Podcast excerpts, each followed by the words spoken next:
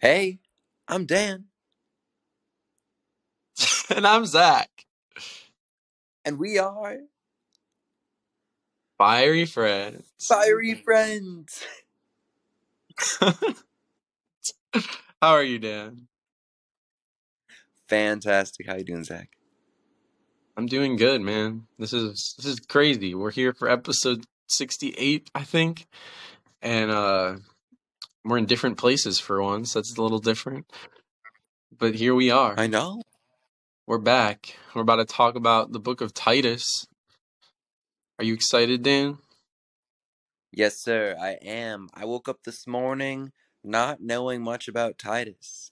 I'd read it before, but it had been a while. So I dove into it. I watched a not Bible Project video on it. I watched like the this other YouTube creator, other company that wants you to donate to them so that they can change the world through the Bible.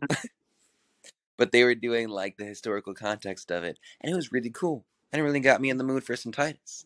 And then I took up my guitar and I played it and I sung through the book. And I was like, I totally get it. And I'm excited to talk about it.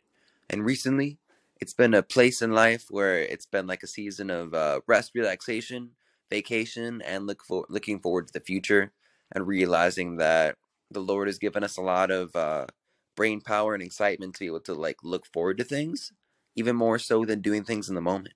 So looking forward to this was a great time. Looking forward to vacations is amazing. Looking forward to rest and relaxation is awesome. And it's just, it's a beautiful thing that we're living in right now. Yeah. Nice. That is amazing, bro. It's so fun to sing through the Bible. Like, I've done that a couple times here at the prayer room in Texas that I go to. And it's just great. Get up on stage and sing some scripture. Or you can do it in your bedroom, too. You can do it anywhere. Just sing the Bible. Oh. Yeah, dude, it's good stuff. Like, oh, yeah. Yeah, I, I know we already talked about this before the episode, but do you want to tell the people what you've been up to? Heck yeah. So, recently in life, I have been journeying. a couple a couple weeks ago, my wife and I took our early anniversary trip out to Phoenix area to see the Grand Canyon, to visit family, yeah. And then to go on a Disney cruise and go check out Cabo, Mexico, and whale Ooh. watching and have some foods and just yeah. like, and to really enjoy life and take a break and just realize like what it's like to to have that freedom and vacation. And like, it really like resets your mind and gets you excited for things. Yeah. And then to come back to the day to day. And I've been subbing at school a bunch still. Mm-hmm. Still a full-time sub over at Harry Christian School. Yeah. And like being present with the kids and growing a relationship there and learning to love them and looking forward to having kids of my own someday off in the future. Maybe. And just Maybe being sooner. prepared for that. Who knows? You might have eight. But yeah. Maybe. Yeah, that's awesome. Yeah, dude. What about you?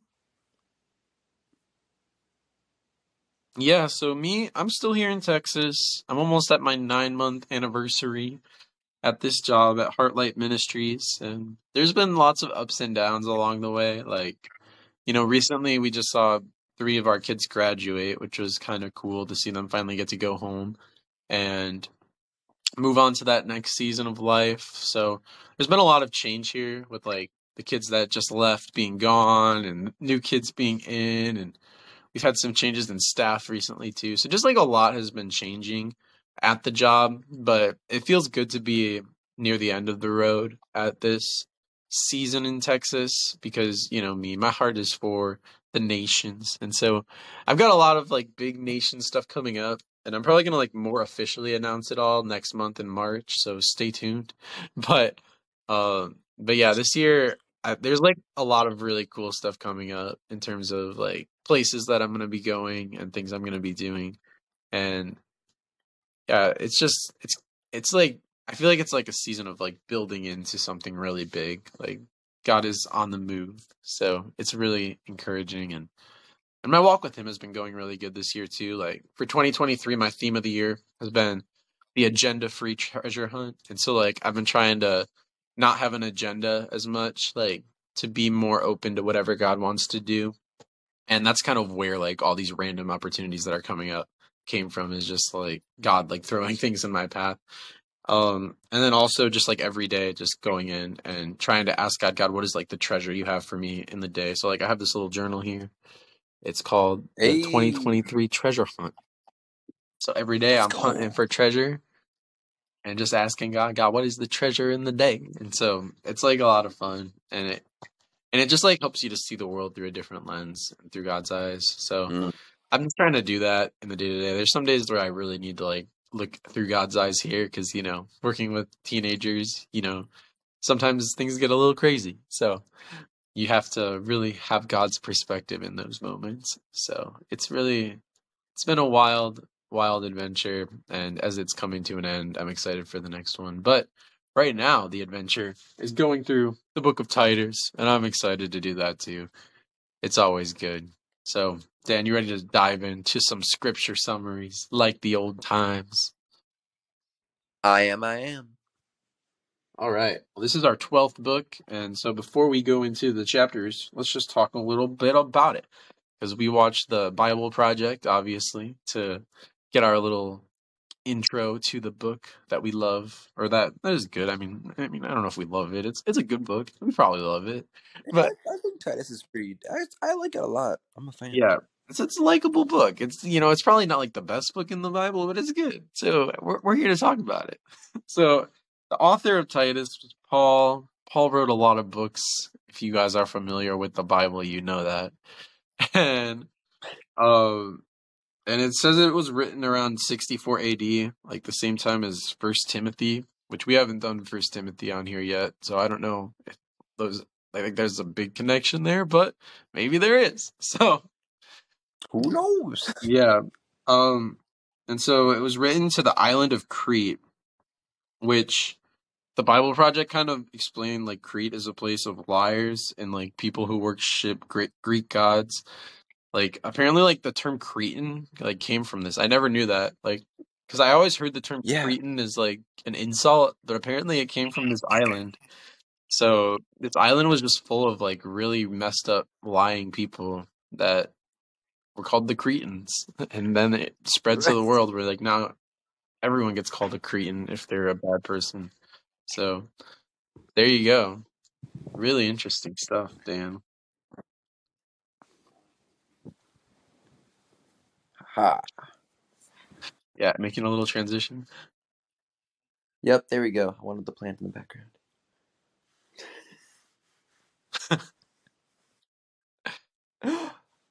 Okay, so Dan, are you there? Okay, you're there. Yeah. So of course. So you you already shared a little bit, but what's like your past experience with Titus? Yes. So I had read I had read the book of Titus a while ago when I did a read through the Bible in a year. It's been years. Oh yeah. So I hadn't really jumped into it in a while until this morning, where it was it was a great experience. I'm just going to do just a quick highlight overview of what my experience of Titus is right now before we get into it. Yeah, I like it. I like it. I like it. It's it's really exciting, because a lot of the time I will read a book of the Bible, and even after watching the Bible Project, I'll be reading through it and I get lost. Yeah. And I'm just like, okay. I, I know kind of the overall thing that's happening here, but I really don't know what's happening right here at all. But I didn't feel that way about this book at all. I was I read through the whole thing, and every part I was like, oh, I see what you're saying. I see what you're doing. And it connects with the way that they talk about it in different overview videos that I watched on YouTube. And I was like, okay, I connect with this, and I totally understand. And it's actually super applicable and really important for us today to understand and realize, like the the small but hugely important nugget you get out of Titus, and then the bonus content. Yeah, yeah, that's really cool. Like, I know for me with Titus, like, like kind of like you said, it's like a book that, like, it doesn't really like come up a lot in church. It's not like a book that gets preached on Sundays all the time. Like, my previous experience with Titus is kind of what you said. Like, I, there was a time I tried to read all the books of the Bible, like, a couple of years ago, and I got through, like, half of them, like, before we started this podcast thing. And so, like, I did do Titus back then, and, like, there was a few things that stood out. Like, like I wrote, like, I didn't remember that much, but I remembered I read it a long time ago. And I actually was looking at my phone, because, like, during that time, I was, like, I was reading the books of the Bible and, like, scoring them on a scale from one to one hundred. And so, like, yeah. So I gave it a sixty-two out of one hundred. So, like, you know, it was a pretty decent book. Like, you know, sixty-two. Yeah. So it wasn't, like, my favorite book, but it was, it had some gems in there. And then I just always remember, like, before I did this, I always remembered it was, like, with an island. Like, I think that's, like, unique to Titus, is that it was written to, like, this island nation, or I don't even know if Crete was a yeah. city, whatever, but it was written to an island. I don't know. It's just different, you know? Most of the other books are written to, like, not islands. So this is kind of a different a different thing, to be written to an island. And I like islands. If you know me, you know, you know I've been in Hawaii and I was on the island. So I, I like, it always catches my attention. I'm like, it's an island place. But and then um And then I also, like, the last time I read it, I just always remembered I liked some verses in chapter three, which I'll talk about that more later. But, yeah. But, anyways, should we talk about the Bible Project breakdown? Let's do it. Yeah, so the Bible Project breaks the book down to four parts. Verse, chapter one, one to four is the introduction. Then chapter one, five to sixteen is Titus's tasks. So Titus is, like, this guy that Paul's writing to.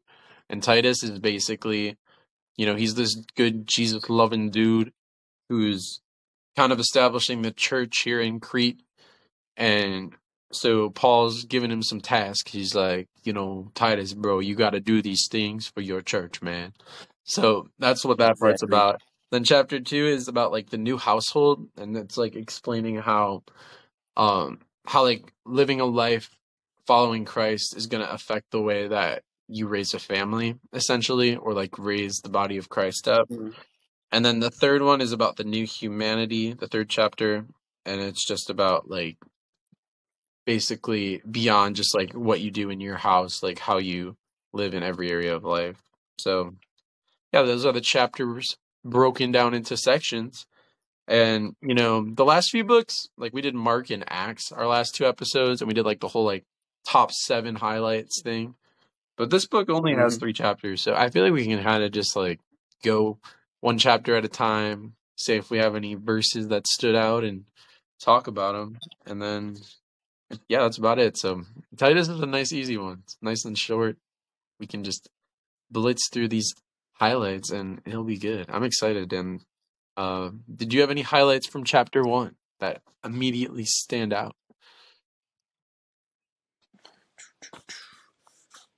Yes. Okay. So when I was reading through chapter one, I got through, like, the first three verses were really good. Yeah. Like, when I was singing, when I was singing this book, I sang through the whole thing, but the first three verses I sang through, like, three times because it just, it had, like, a really good, it had a good feel to it.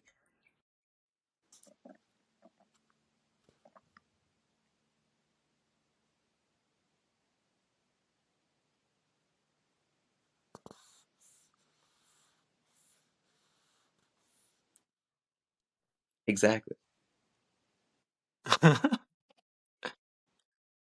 We still yeah. go. We're crushing it. Yeah, say that again. I don't know what happened, but I don't know, but we're fresh. So yeah. Yeah. The first the first three verses in Titus just were really cool because they kind of give you an overlay of what Titus is about. Even though Titus isn't long, it's still got, like, some good content in it. Right. So they were saying, oh, Paul It's super simple. Paul, the servant of God, because he loves knowledge and truth and wants other people to experience eternal life, is coming to these people to talk to them. And then, like, my favorite my favorite part in chapter one is this. It's this theme that I've seen throughout all of Scripture. Like, mm-hmm. I used to highlight it all the time when I was spending time down at I hop in the prayer room. And it's in verse four, and it says, grace and peace from God the Father and Christ Jesus our Savior. Ooh. So I spent I spent some time back in the day digging into like what grace and peace means, and it's like a welcoming gesture, and it's like I wish you the best, and it's kind of like, so people will come into a town with grace and peace, and then if people don't receive them, and they end up having to like walk off and go to another town and talk to them mm-hmm. and share light and love with them, then you know how in the Bible it talks about like shaking the dust off yeah. of their sandals on the way out. Right. So it's like you come in with the best intentions and you want to love on people and you have grace and peace. And then if they choose to reject you and receive you, then you still like, you leave with grace and peace, but it's, mm-hmm. it's like a nice peaceful way of moving on to the next place. And I just like how just right away he's coming in here. He's like, I'm not here for, I'm not trying to destroy everything or like forcefully convert people. I'm here to gracefully and peacefully show you what the, the beauty of Jesus Christ is and how that can change you from the inside out and not from the outside in. Yeah. No, that's really cool. I love how Paul's Paul's introduction is just very, it's very welcoming, like you said. And I like what you said about grace and peace too, like, because I know that Jesus gave that to, or command to like the seventy-two when he sent them out in the New Testament to like go into each town and, you know, bring the grace and peace of God. And if, and if they reject you, you can still have your grace and peace. So it's a really, mm-hmm. it's a really good introduction that Paul opens with here in Titus. And you can just tell he really cares about Titus too. Like verse four, it says, I'm writing to Titus, my true son in the faith that we share. So, oh, yeah, it's just, it's cool that you can tell that, you know, he's not just writing this letter of like instructions, like as like some overlord, but he's like, he sees Titus like through the lens of being like, it says a son in the faith. So that's really cool. So that's awesome. And then we go to verses five to sixteen, which is more like talking about Titus's like instructions in the faith or whatever. And I just thought it was really interesting. Like, like it opens with like a lot of expectations for elders in the church. And I thought it was like really interesting because it felt like a parallel to me to like in the Old Testament when it's talking about Levitical priests and stuff like that, and how they have like maybe a higher standard to follow than other people in the faith. And I don't know, that's just always been interesting to me. And like I was like, as I was reading it, I was asking myself the question, like, God, would I want to be an elder? Like, because I feel like being an elder, like it sounds really cool, right? To be like an elder of the church, like for the Lord, like that's amazing. But then you like read like the standards and like there's like so little room to mess up. Like if you're an elder, like you have this higher level of expectation. Um, oh, and yeah. It says like in verse seven, an elder is a manager of God's household. So he must live a blameless life. He must not be arrogant or quick tempered. He must not be a heavy drinker, violent or dishonest with money, and like all these different things.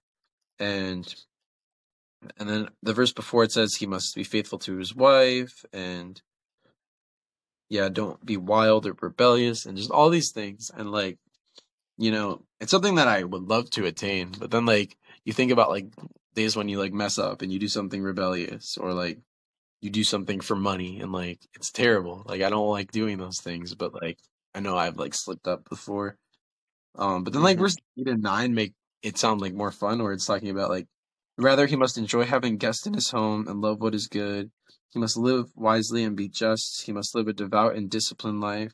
He must have a strong belief in the trustworthy message he was taught, and then be able to encourage others with wholesome teaching and show those who oppose it where they're wrong. And like those are like, you know, it makes you sound like a hero being an elder. But yeah, but then like you also just have to be like so self-aware of like keeping yourself from just falling into the ways of the world. So it's really interesting. Like, I think I would want to be an elder, but I know I'm not ready to be one yet. You know? Yeah, no, I, I feel that. And I love that right away when he's coming to Cretan, he he goes straight for the here. This is what we're looking for in the elders of the faith. So the first people to to follow Jesus and to love him and believe him need to be pure of heart, and all these things to be above reproach. So mm-hmm. the way that they set an example and lead, people want to follow and want to imitate because they're imitating Christ.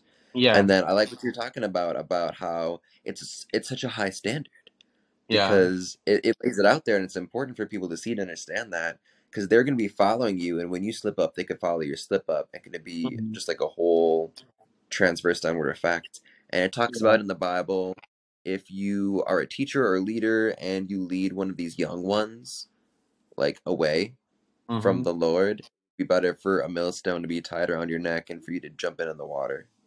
Yeah, it's crazy. Like that is, that's heavy stuff. And it's like, you know, I mean, we'll talk about it more in chapter two as well, but I think like reading Titus now compared to like whenever I read it before, like I feel like before, like three or two or three or years ago, whenever I read it before, like I kind of read it with like a mindset of a kid. And I feel like, I feel like there's been some kind of shift in growth in my life and in your life over the last few years from like that mindset of being kids to mindset of being men. And it's like, it's a whole different way that you read this text as like yeah. the perspective of being a man who's supposed to lead others compared to being a kid who is like, not, you don't really, not much is expected of you as a kid. Like, but once you're an adult, like there's more expectation and there's more of a example that you have to follow and that you have to be to others. And so mm-hmm. it's really interesting. And I definitely saw that in the scripture this time um in a big way. But did you have anything else from chapter one, Dan? Yeah, dude, verse twelve stuck out to me super hard. I read it over a bunch of times.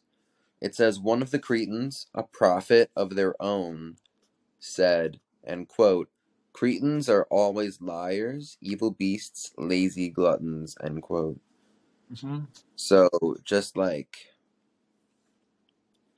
So it's coming in here and it's talking about how there are all of these people who have like different views of people, but that they're like, even one of our own says that Cretans in general are like really evil, not good people, and like named specific things that are showing them to be like of not good regard.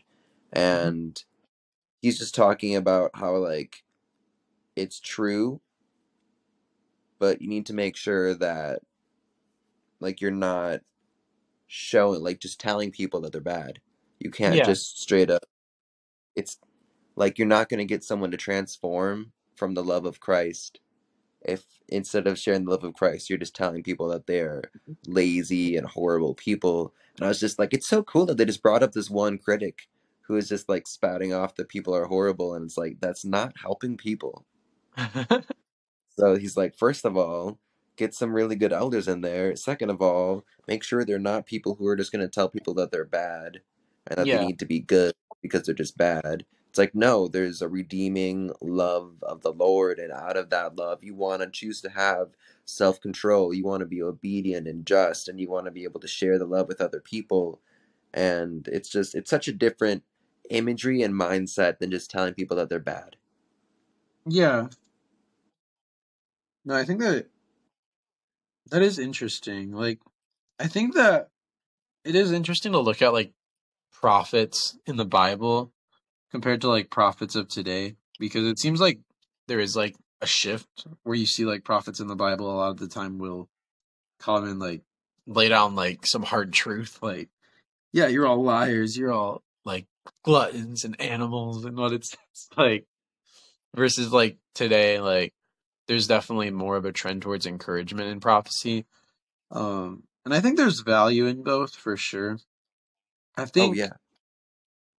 yeah, it's interesting. Cause like, I'm curious if the prophet from Crete that it's talking about here is like somebody who was like a Christian prophet or was more of like a prophet of like, I don't know, like just, just somebody, maybe it was a, like, I don't know. For some reason, when I read it the first time, I just like assumed it was like some prophet from like some corrupt religion, like that was just like speaking down on his people. But I guess it could be a prophet who was a Christian too. Like In the no, notes? I also think it's probably someone who, it says a prophet of their own.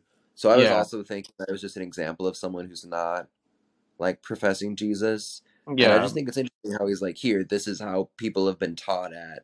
This is how yeah. the people who are here have been teaching. Mm-hmm. Don't do that. Be above reproach and share the love of God. Yeah. And how it's different. Right. It's like, it's cool. Like, here's an example of what they're used to. Now show them the difference, and they'll be excited to see what the difference is. Yeah. Yeah, and I think, yeah, because, like, the next verse he talks about, like, reprimand them, make them strong in the faith, make sure they stop listening to these things that have turned them from the truth. And I think that that really brings into emphasis that point of, you know, like, their people have been seen through this negative lens for so long. Like, you know, like we were talking about earlier, like this idea of Cretan, like, you know, it's become like a worldwide worldwide phrase for like liars and like bad people. Like, mm-hmm. you're such a Cretan. And, you know, their land isn't known for being good people, but God is one who can change that and can give them a new name and a new life. And, you know, that's where like the next two chapters, like the Bible Project was talking about how it's like a new household and a new humanity mm-hmm. that you walk into. And I think this first chapter is important because it shows like that these people of Crete, they were walking in such like an old way of life. And that's like how they've been viewed for so long. And I think like specifically the verse that stood out to me at the end of chapter one is sixteen. Where it says, or even fifteen, sixteen together, it says, everything is pure to those, or everything is pure to those whose hearts are pure, but nothing is pure to those who are corrupt and unbelieving, because their minds and consciences are corrupted. Such people claim they know God, but they deny him by the way they live. And like, that's, that's like a huge problem even today in Christianity, is that people will profess God, but they won't show him in the way that they live their lives. And, yeah. um, And I think that's really Paul's heart here, is to give Titus a, an idea of what it looks like to have your life in alignment with your actions, and like your actions in alignment with what you profess about God, to bring it all together. So, yeah. Mm-hmm. So it's super cool. But then chapter two starts to talk about more what that looks like. So you ready to go to chapter two? I'm ready. Let's do it. Okay. So I think probably the verse that stood out to me in the most in the whole book was actually chapter two, verse two. And it says here, to teach the older men to exercise self-control, to be worthy of respect, and to live wisely. They must have sound faith and be filled with love and patience. And that stood out to me because, like, again, like what I was talking about earlier, like, you know, like previously reading Titus, like I would read that as like, oh, teach the older men. Like, I'm not an older man. Like, I don't need to know this stuff.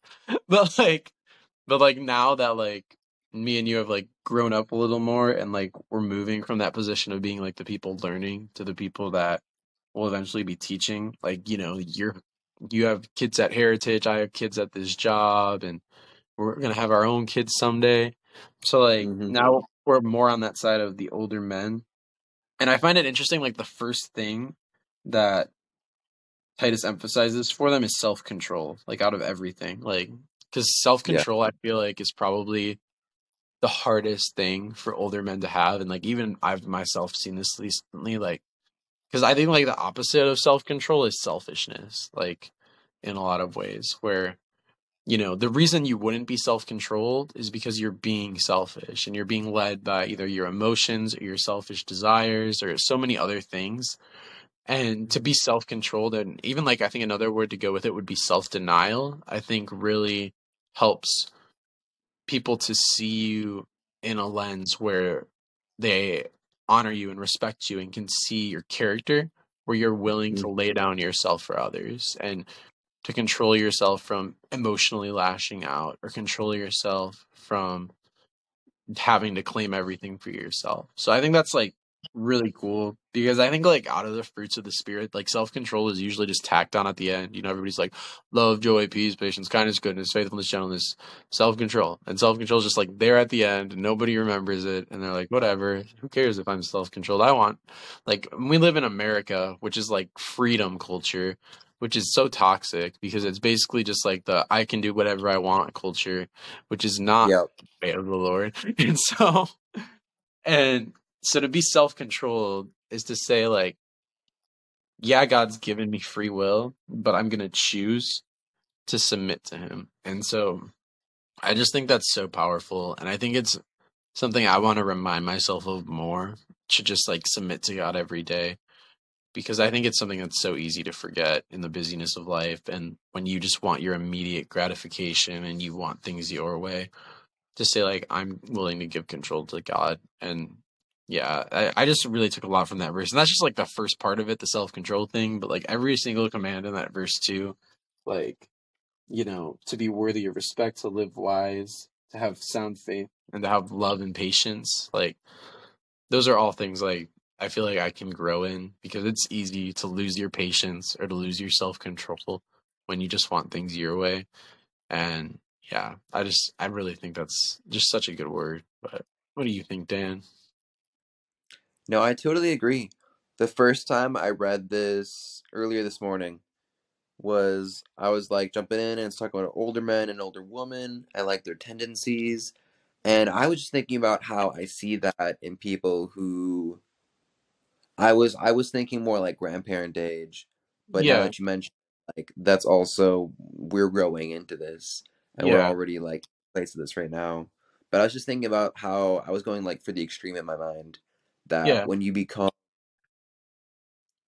like, especially once your kids have moved on, or if you, especially if you never married, like the biggest thing is if you if you stayed single your whole life and you didn't have anyone come into your life who will speak hard truths to you and mm-hmm. round off your jagged edges. Yeah. Then you grow hard in your ways and you yeah. are not able to change in the right. end. And you are usually lacking dignity, self-control, steadfastness, love, and such things that, mm-hmm. well, I don't know. Okay. A lot of them you do develop through like your relationship with the Lord, and he will come and he will chisel you and he mm-hmm. will teach you. But there's always like certain things and nuances in life that yeah. are, are different. If you don't have someone to chisel at you and give you just hard truths, like right there at the moment, just like, hey, this is not how you act around people. You can't be doing that. Yeah. So, and then I was just thinking about how, like, when you talk to some grandparents, you can see that they're like, roll gruff and like whatever, and it's like, if you want to be a good teacher, you want to be someone who grows older, and like some super older pastors, they're really super nice and cool and like personable, and you yeah. enjoy being around them. But also, when you were talking, I just I was thinking about, wow, like when you become an older man, someone who is in a place where they're ready to have children of their own or a family and be a provider. Like transitioning from, I'd say it's a transition from uh, sonship to being a provider, but still in sonship.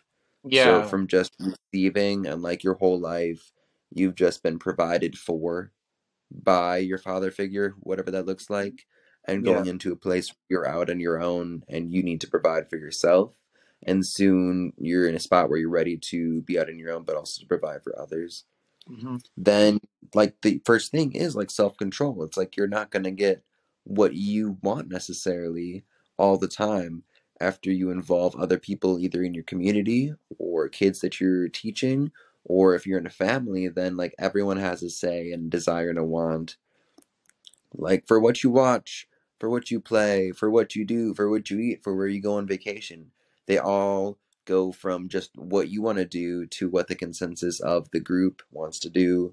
And it's a huge part of self-control to be a provider and to be paving the way for these people to do this thing. But maybe it's not your favorite thing. It's not even something you want to be doing. But yeah. because you love the people around you, you're choosing to give up all of your own personal desires. And then it, it trades your personal desires and happy satisfaction to you then choose to value and love the joy of the people that you surround yourself with in your community, that as you provide them with an opportunity to see joy in these different areas, to have their way, that you're not in it for yourself anymore. You're in it for like the smiles on their faces, and to yeah. teach them and to see them grow and be transformed. And like, that's your new favorite thing. And it goes from like, you want to be satisfied. Do you want them to be satisfied? And that makes you happy and satisfied. So yeah. like, that's just, that's a really cool thing. And it's like, it's been in my mind, just like, especially thinking about even something simple as like, for spring break, we get an opportunity to join Ellie's parents and go out to California and see Disneyland yeah. and Universal and stuff. And it was like, they gave us options, like if we want to go up in California or down in California, and like, you can only pick one, you can't do everything. So it was like, both parents had like their own kind of idea in view. And then there's two kids, there's Ellie and Lily. And then I also get a say in the thing because I'm married into the family. So like everyone yeah. got to like, say what they wanted. And then as a family, each person's like not super decisive. So then overall, like the decision kind of goes like wherever, but not everyone gets like whatever their favorite perfect vacation would have been.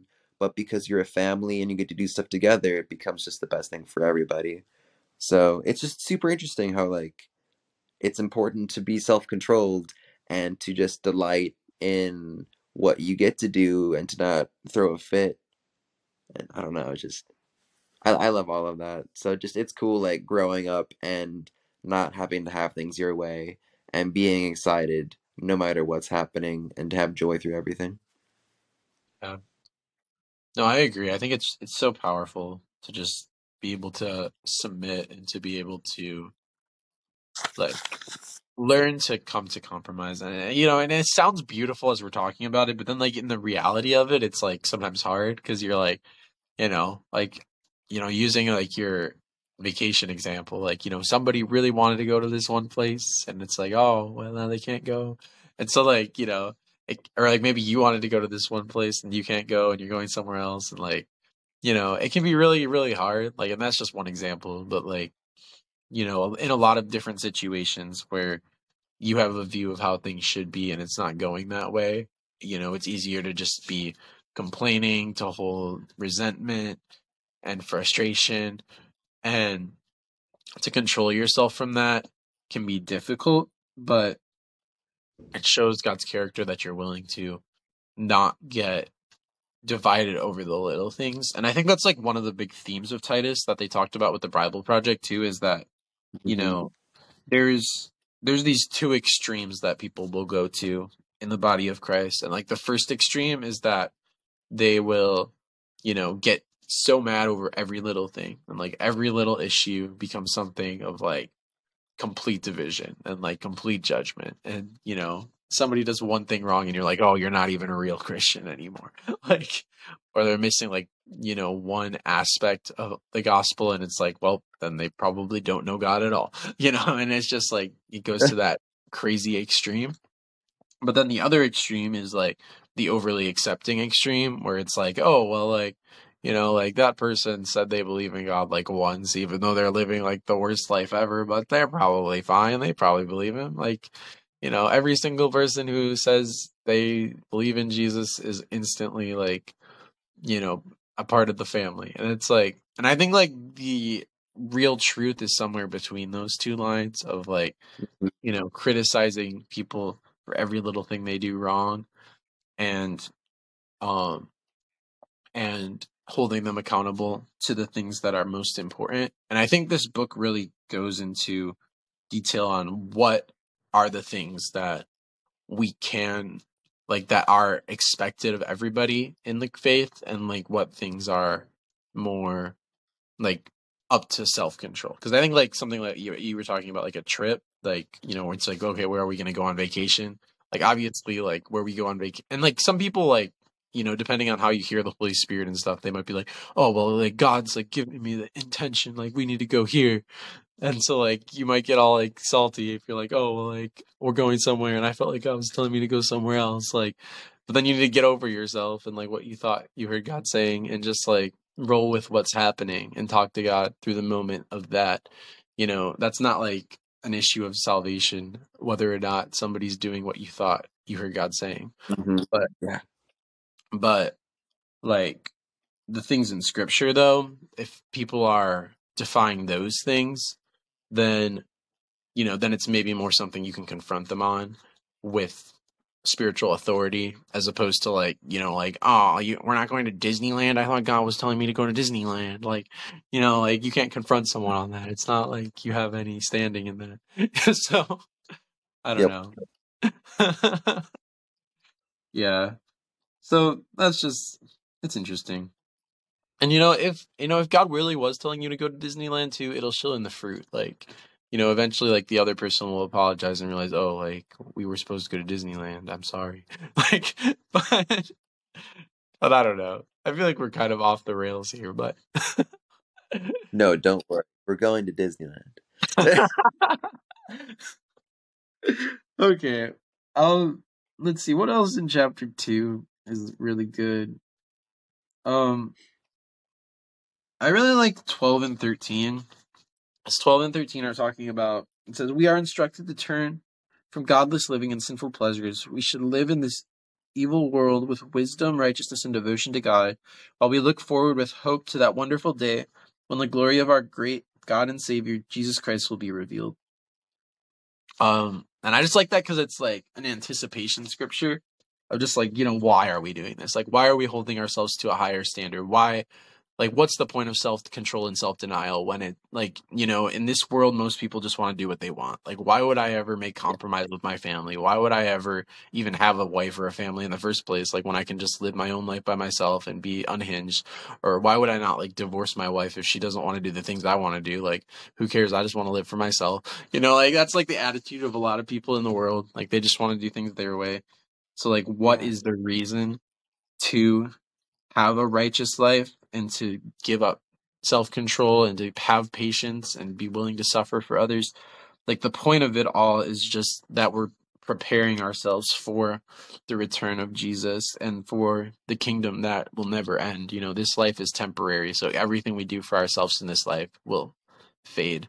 But that relationship with him is the one thing worth sowing into more than anything else. And the way we sow into that relationship is by following his way of life and following the Holy Spirit's guidance and allowing him to guide us into kindness, into the fruits of the Spirit, um, in the way that we love others. And so, um, so I really love that verse. And then I just also love it because recently I've had this one song stuck in my head, uh, the song that goes like, we're getting ready, we're getting ready for you. Yeah, bro. That song has been like so stuck on my head for like the last five days. Like I've just been singing it whenever I have like a free moment because I just feel like, I feel like my heart is just, it's in anticipation for bigger things with the Lord, whether that be in this life. Like once I leave Texas, like I feel like my heart's starting to get ready for like, you know, the long-term missions callings God's putting on my heart and the nations that he's stirring my heart for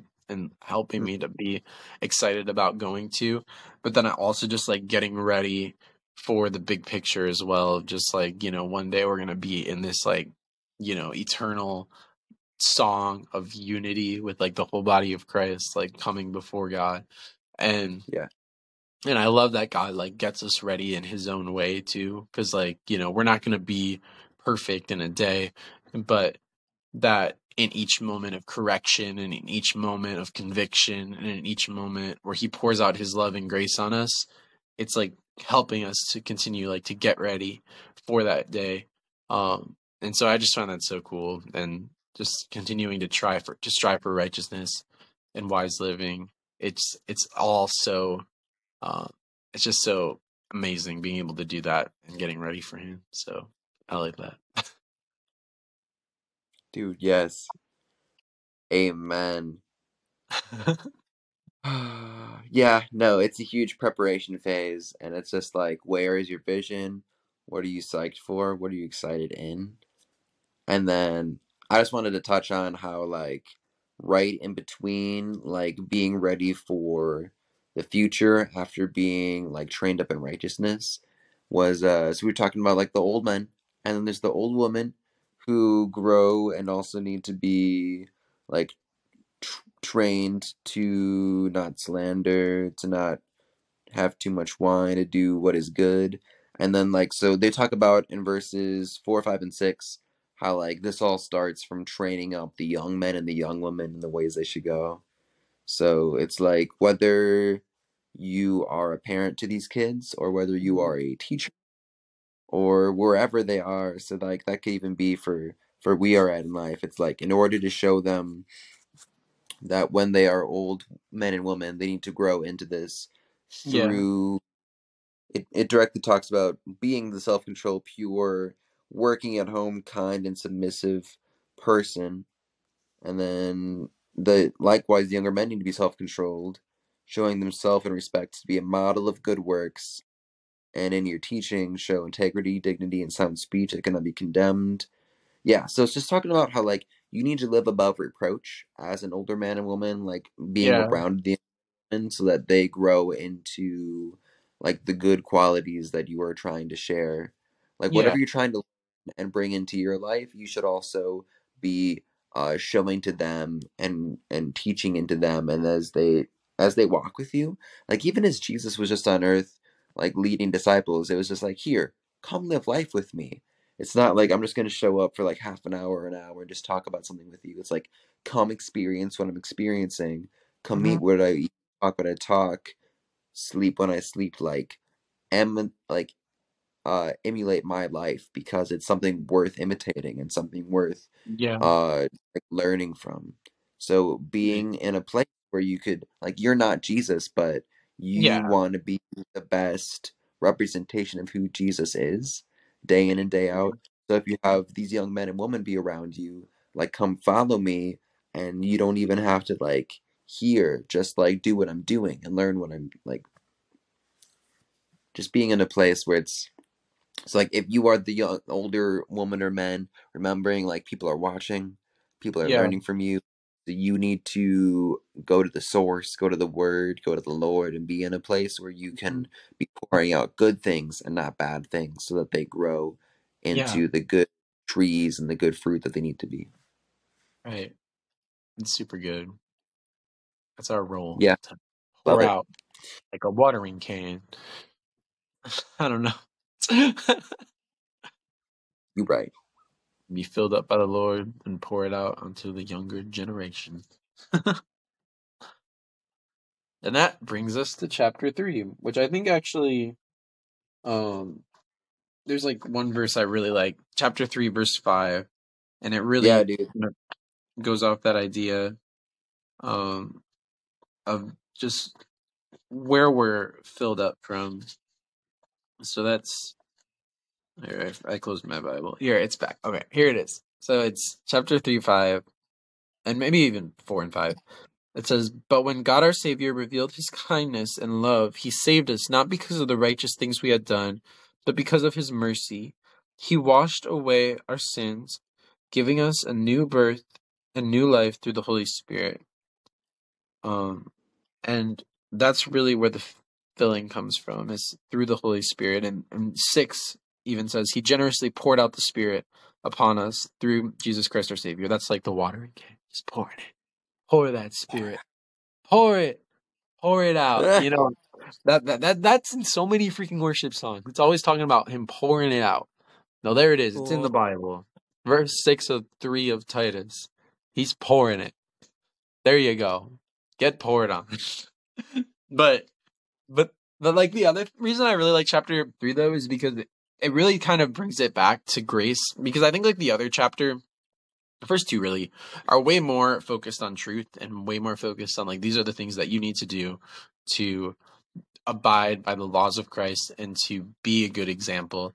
But then chapter three brings it back to grace as a reminder that like, you know, the reason we're accepted into the family of Christ isn't because we do all these righteous things. It's not because mm-hmm. we follow these rules to a T, but it's because of grace and how God met us when we weren't following any of the rules at all. And like that he said that, hey, I want to show you a way to live well, not because like I'm some big old God who wants to like force people to follow my rules, but instead because I am a loving Father who wants to give you a guide in the Holy Spirit to guide you into what is true and what is right and what is good, because it'll be better for your sake and for the sake of the whole family, the kingdom. And I think that's something that you really learn as you grow in your walk with the Lord, because maybe when you first accept the Lord, it is more of like a, it's just for you thing. Like, you know, you're like, oh, God like loves me. It's personal.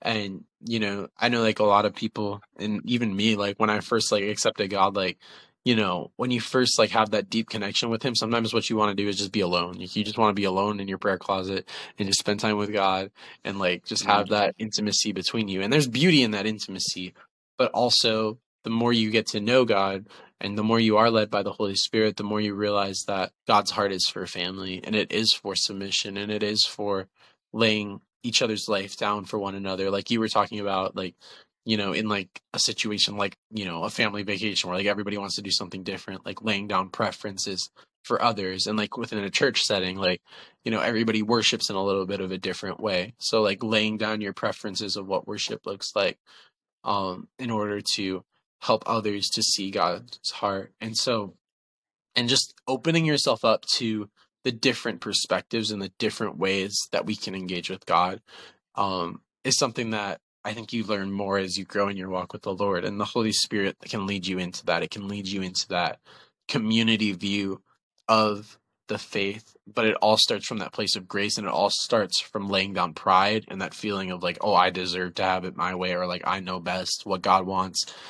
Like, you have to bring yourself back to that place of like, well, when this thing started, I didn't know anything. And like, you know, yep. and, and in any moment where I'm not looking at things through God's eyes, like, I could know just as little as I knew at the beginning, because I'm starting to be blinded by my own selfishness or my own pride. And so it's just really good how Paul just like really emphasizes grace. And just one more thing about that too, in chapter three. So I talked about how like earlier, like I'd read Titus like one time before this, and chapter three was like what stood out to me. And like the only verse I had highlighted in Titus in my Bible from last time was um seven and eight, where it says, because of his grace, he declared us righteous and gave us confidence that we will inherit eternal life. This is a trustworthy saying, and I want you to insist on these teachings so that all who trust in God will devote themselves to doing good. These teachings are good and beneficial for everyone. And so I had that highlighted from last time, and when I was reading it last night, I was like, why did I highlight this? Like, it just seems generic. Like, I was just like, it didn't, like, I, I totally forgot why I highlighted it. But then I was thinking about it more, and I realized that I think the reason I highlighted it was because, like, you know, a couple of years ago, I used to be obsessed with, like, Hard Truth and Ridiculous Grace, because of, like, that one Torrin Wells song that's like, Hard Truth yeah. and Ridiculous Grace. Or whatever. But like, you, but that song is all about like being fully known and loved by God, right? And I think being fully known and loved by God requires grace and truth. And I think those verses seven and eight, they really bring both of them there. Like where it's it starts by saying, his grace is what made us righteous and gave us confidence we'll inherit eternal life. But then the next verse is like, this is a trustworthy saying, and I want you to insist on these teachings. So the second verse goes into truth. And I like wrote down in my notes yesterday when I was thinking about it that like this verse was about grace and truth, and that grace like is kind of like the open door. Like grace is what makes a way where we can live a righteous life, but then like truth is what keeps us on that path of what is righteous and what's not righteous. Um, and I think that was a, kind of a cool way that God was kind of speaking it to me last night, reading those verses again. It's just like, grace is the entry point, and then truth is what keeps us on the path, and and they work together in like this really cool way that I think Paul really gets across um super well here in chapter three. So it's a good chapter, lots of good truth. Love it. No, it's so true. Like grace, grace is the attractive thing that brings you in, mm-hmm. and then truth is what keeps you coming back for more. Because like, that's like the substance. That's that's the rock. That's the rock in which we stand. We stand on truth. Like God is love, but He's also true. And whatever way you come at it, He's the same because He's true and He doesn't change. Yeah. And I think that's a beautiful thing that's highlighted here. It's like, it's the truth of the Lord. Because a lot of times in life, you're like, I'm not feeling it. I'm not, yeah. I'm not experiencing it. It's like, dude, truth is true no matter what. Like, you didn't change, you changed. Mm-hmm. So it's like, what's wrong with the Lord? It's what's happening in your life right now where you're yeah. not seeking truth and finding it and like believing it, remembering that it's true and obeying. So mm-hmm. I think that's. But for me, verse nine was like super key. Nine. Ooh. I love nine just because like that that's a huge thing in my life. Nine says to avoid foolish controversies, genealogies, dissensions, and quarrels about the law, for they are unprofitable and worthless. Mm-hmm. So I feel like a big theme in my life because there's so many people around mm-hmm. me who involve myself who just want to like super discuss and quarrel over like non-salvation issues.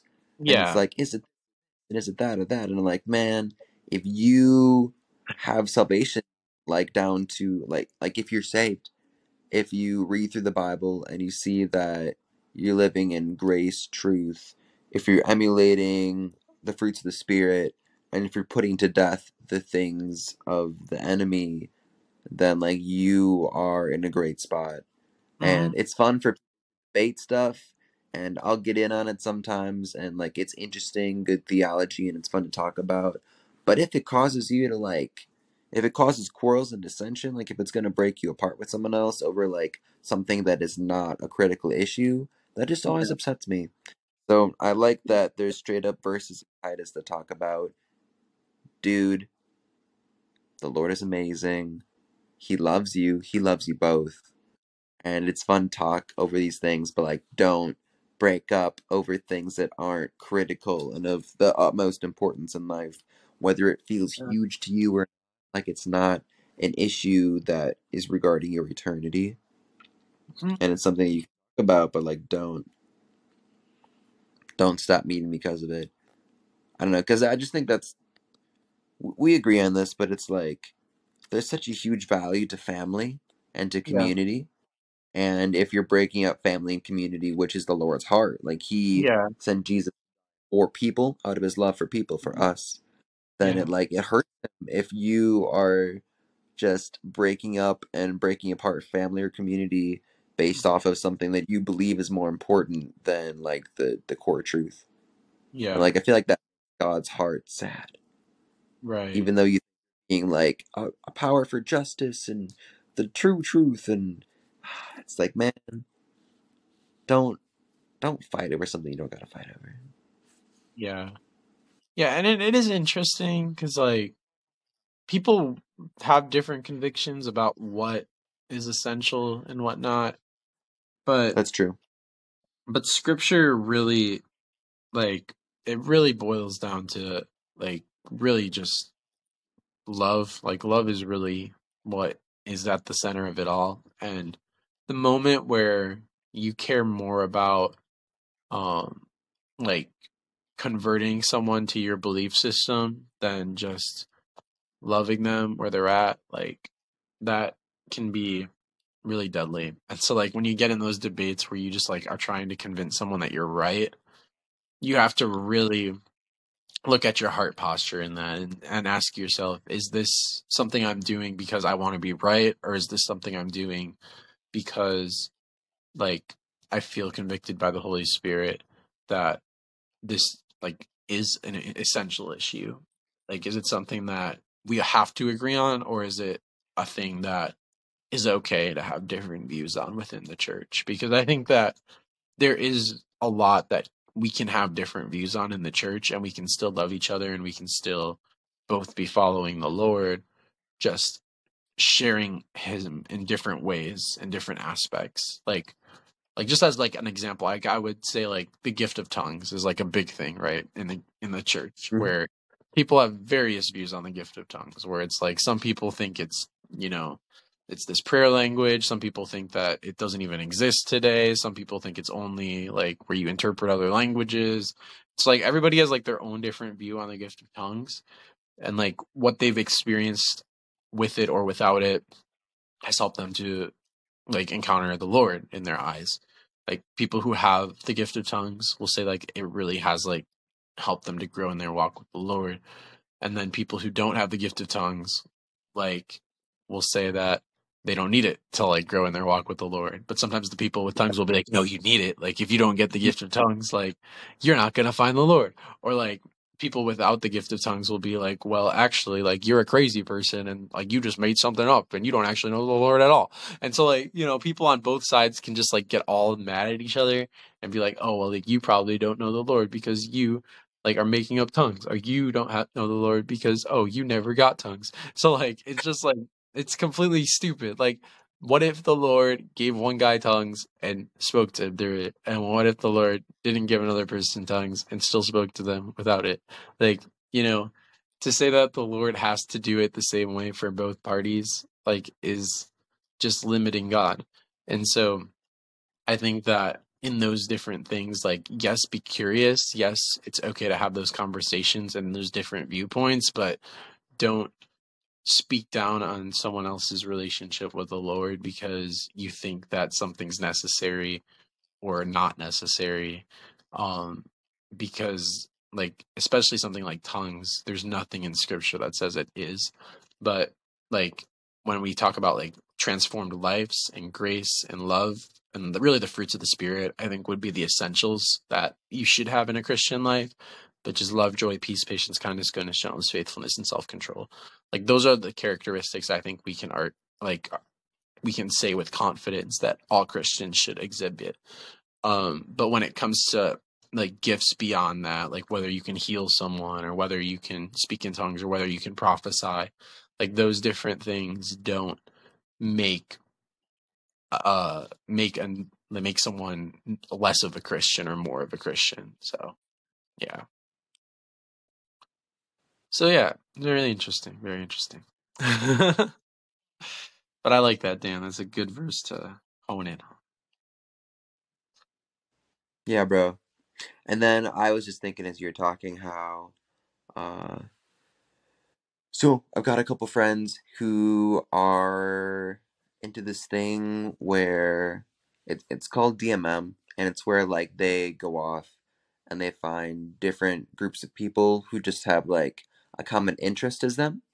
Yeah. Or they develop interest to people, and it's just like a whole group of, you know, you never know who's going to be there. So you grow up your mm-hmm. whole life.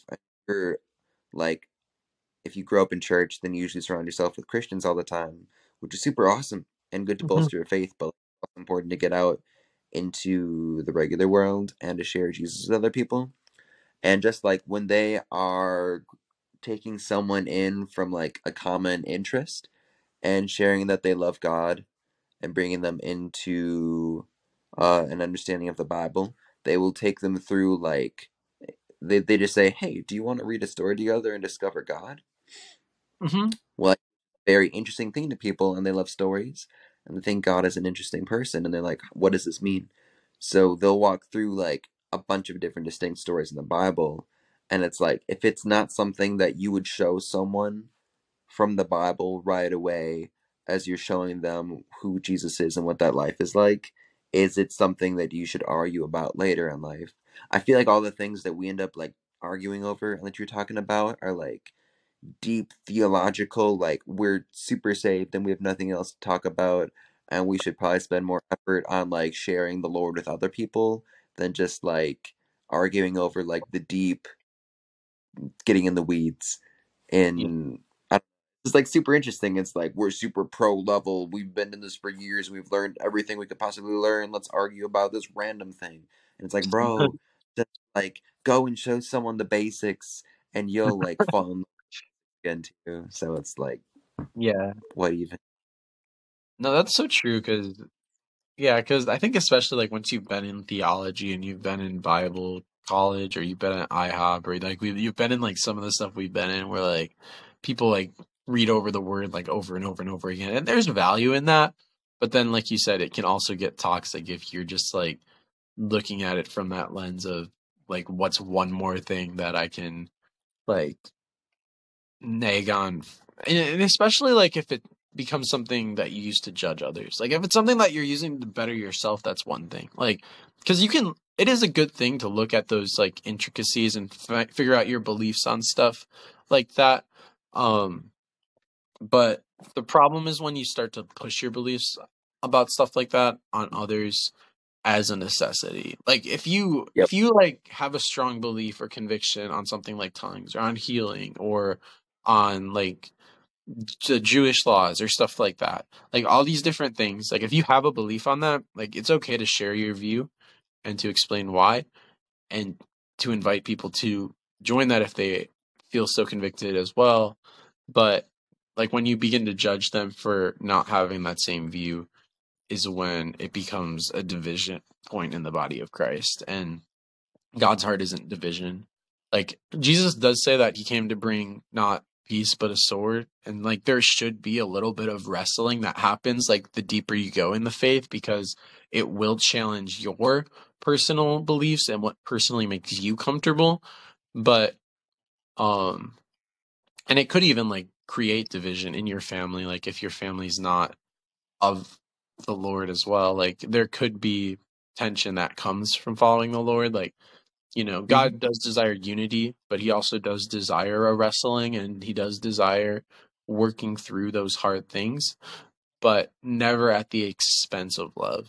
And so I think that's, that's where you have to really draw the line, is just to say that, like, you know, we can talk about these things and we can work through these things for our own betterment, but never to tear other people down. And I think that's that's the difference between doing it in a healthy way and an unhealthy way. Is like, are you doing this?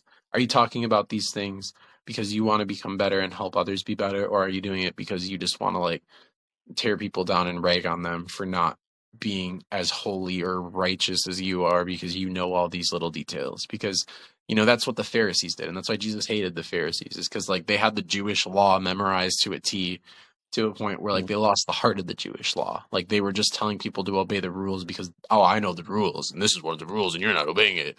Like, but what, they lost the heart of the rules in doing that. And so I think that's kind of even what we can do today as Christians, is to remember, let's not hold people to rules, but let's encourage people in their heart posture. And as the hearts change, then there will be more openness and interest in the different like ways of life that are better than the ways of life that we choose for ourselves. So, yeah. So there you go. Well, there you go.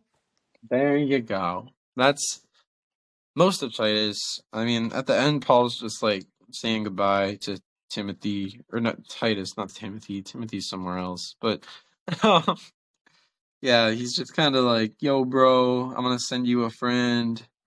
Um, help out your friends in town. Give them what they need. Like, I liked verse fourteen because it says, our people must learn to do good by meeting the urgent needs of others.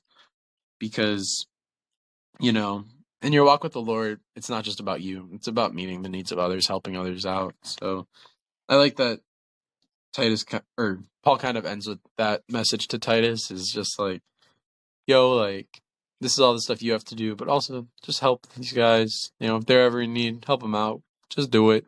Like, you know, it's not just about you. So he's just like that. And then he's like, yo, like, send everyone my love and God's grace to you, bro. And then he's gone. He's like, okay, I'm sending this letter. Post it. And yeah. then puts the stamp I'll on it. Close with grace. Send it. Send it.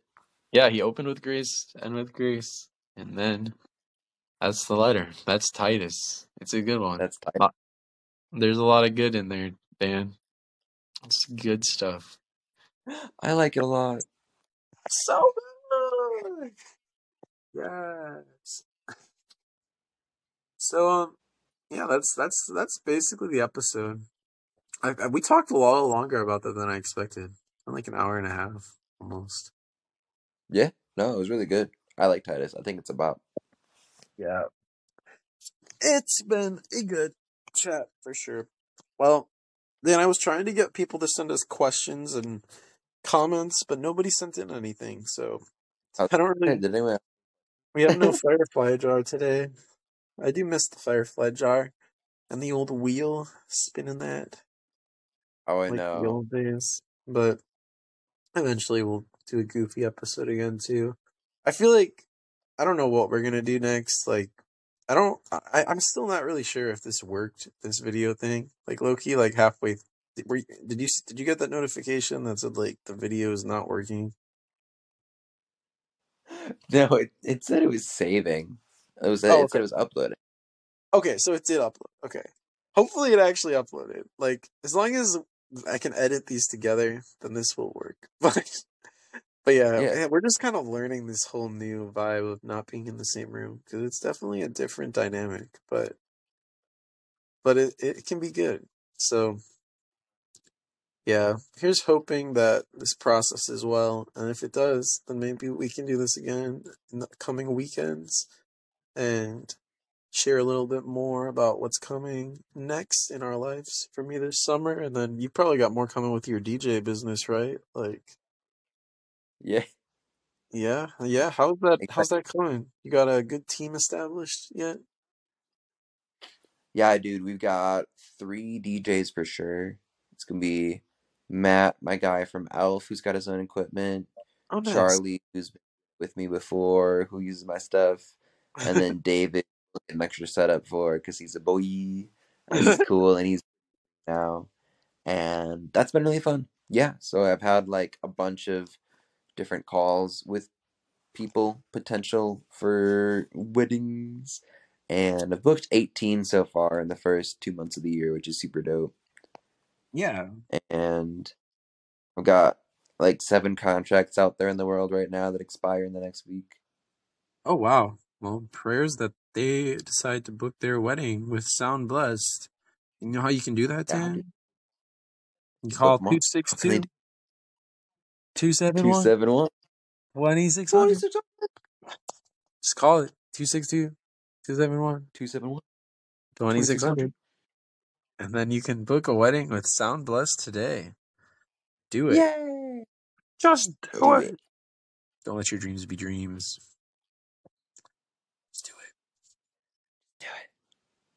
Do it, do it.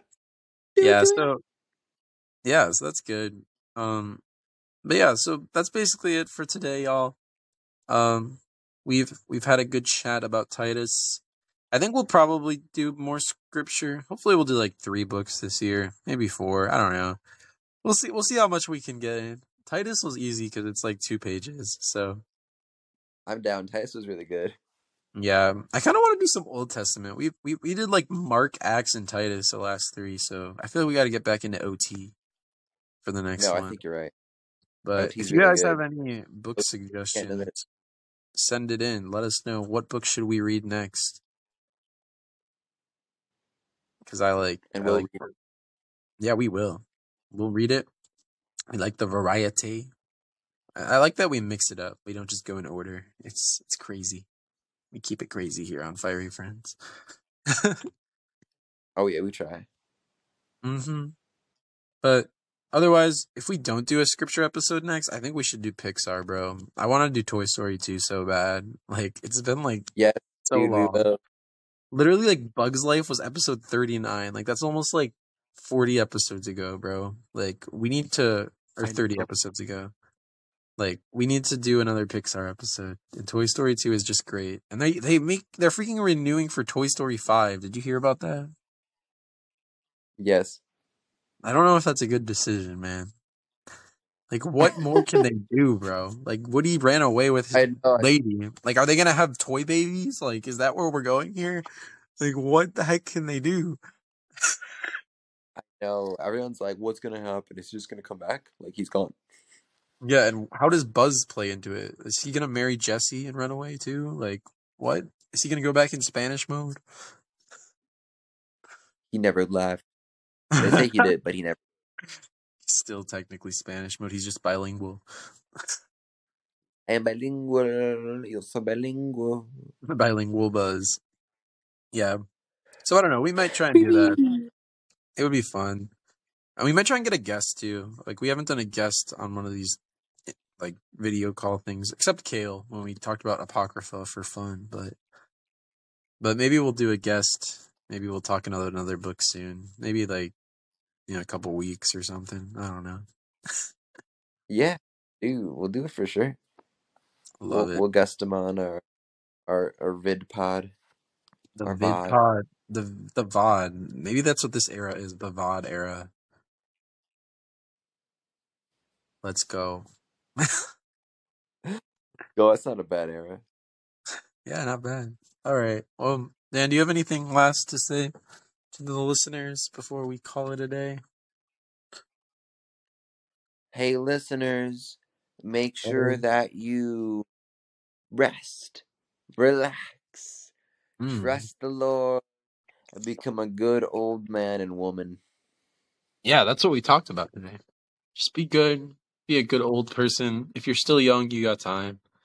But once you're old, you're going to be held accountable. So don't mess up. Or if you do mess up, repent. Turn from your sin. And also keep getting ready, bro. I love that song. We're getting ready. Just keep getting ready. Every day. Get ready for the Lord. It's good to get ready for him. And then. It's true. And then you know what else, Dan? What? Until next time. We got to keep the fire burning. Keep the